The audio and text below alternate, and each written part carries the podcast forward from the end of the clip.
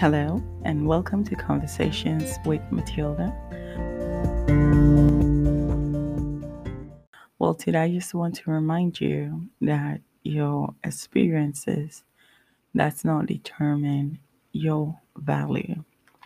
And I was reading a story about Joseph in the Bible, and I was reminded that Joseph, at a certain time, was rejected by his own brothers.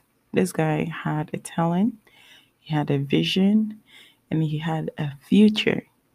But then at some point, he was rejected by his own brothers, and he even became a slave to some people. But then eventually, he found himself in Potiphar's house and he became an object of affection. So you can see the contradiction. In one aspect, he's rejected, in another, he's wanted. And I realized that neither of these experiences really defined who Joseph was. And what defined him was who God had called him to be and who he was becoming. And so um, it reminded me of Apostle Paul's statement that I know how to live on almost nothing or with everything. I have learned the secret of living in every situation, whether it is with a full stomach or empty, with plenty or little. And I believe that Paul made the statement to say that his identity is in Christ, and whether in plenty or little, that identity is not, is not affected.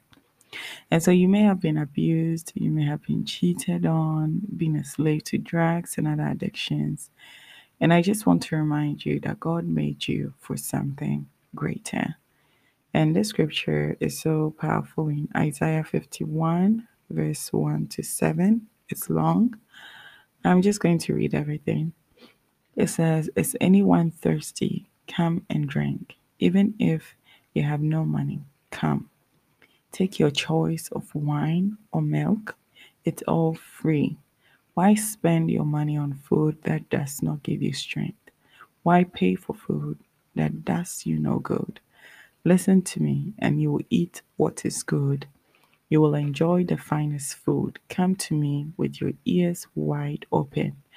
Listen, and you'll find life. I will make an everlasting covenant with you.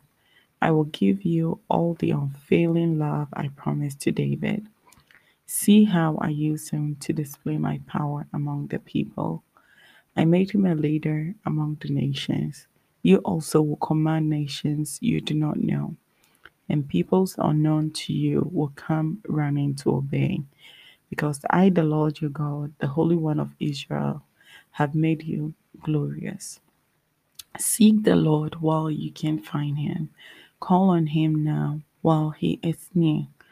Let the wicked change their ways and banish the very thought of doing wrong. Let them turn to the Lord, that he may have mercy on them.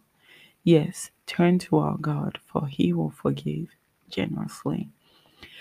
And so you can see from this scripture the picture that the prophet Isaiah is painting. And even in the New Testament, the water living water. Jesus calls himself the living water and the bread of life. And the scripture is just telling us, you know, we should come to him, come to Christ. And it is in him that we'll have true satisfaction. It is in him that we'll receive a revelation of who we really are. And we'll be able to be all that God wants us to be. And like the last uh, couple of verses says, seek the Lord while you can find him. Call on him now while he is near. And change your ways and banish the thought of doing wrong. You know, and when you come back to God, if you have strayed, he is a God who forgives generously. And he, he's ready to fulfill his plans in your life. Be encouraged. Hello, and welcome to Conversations with Matilda.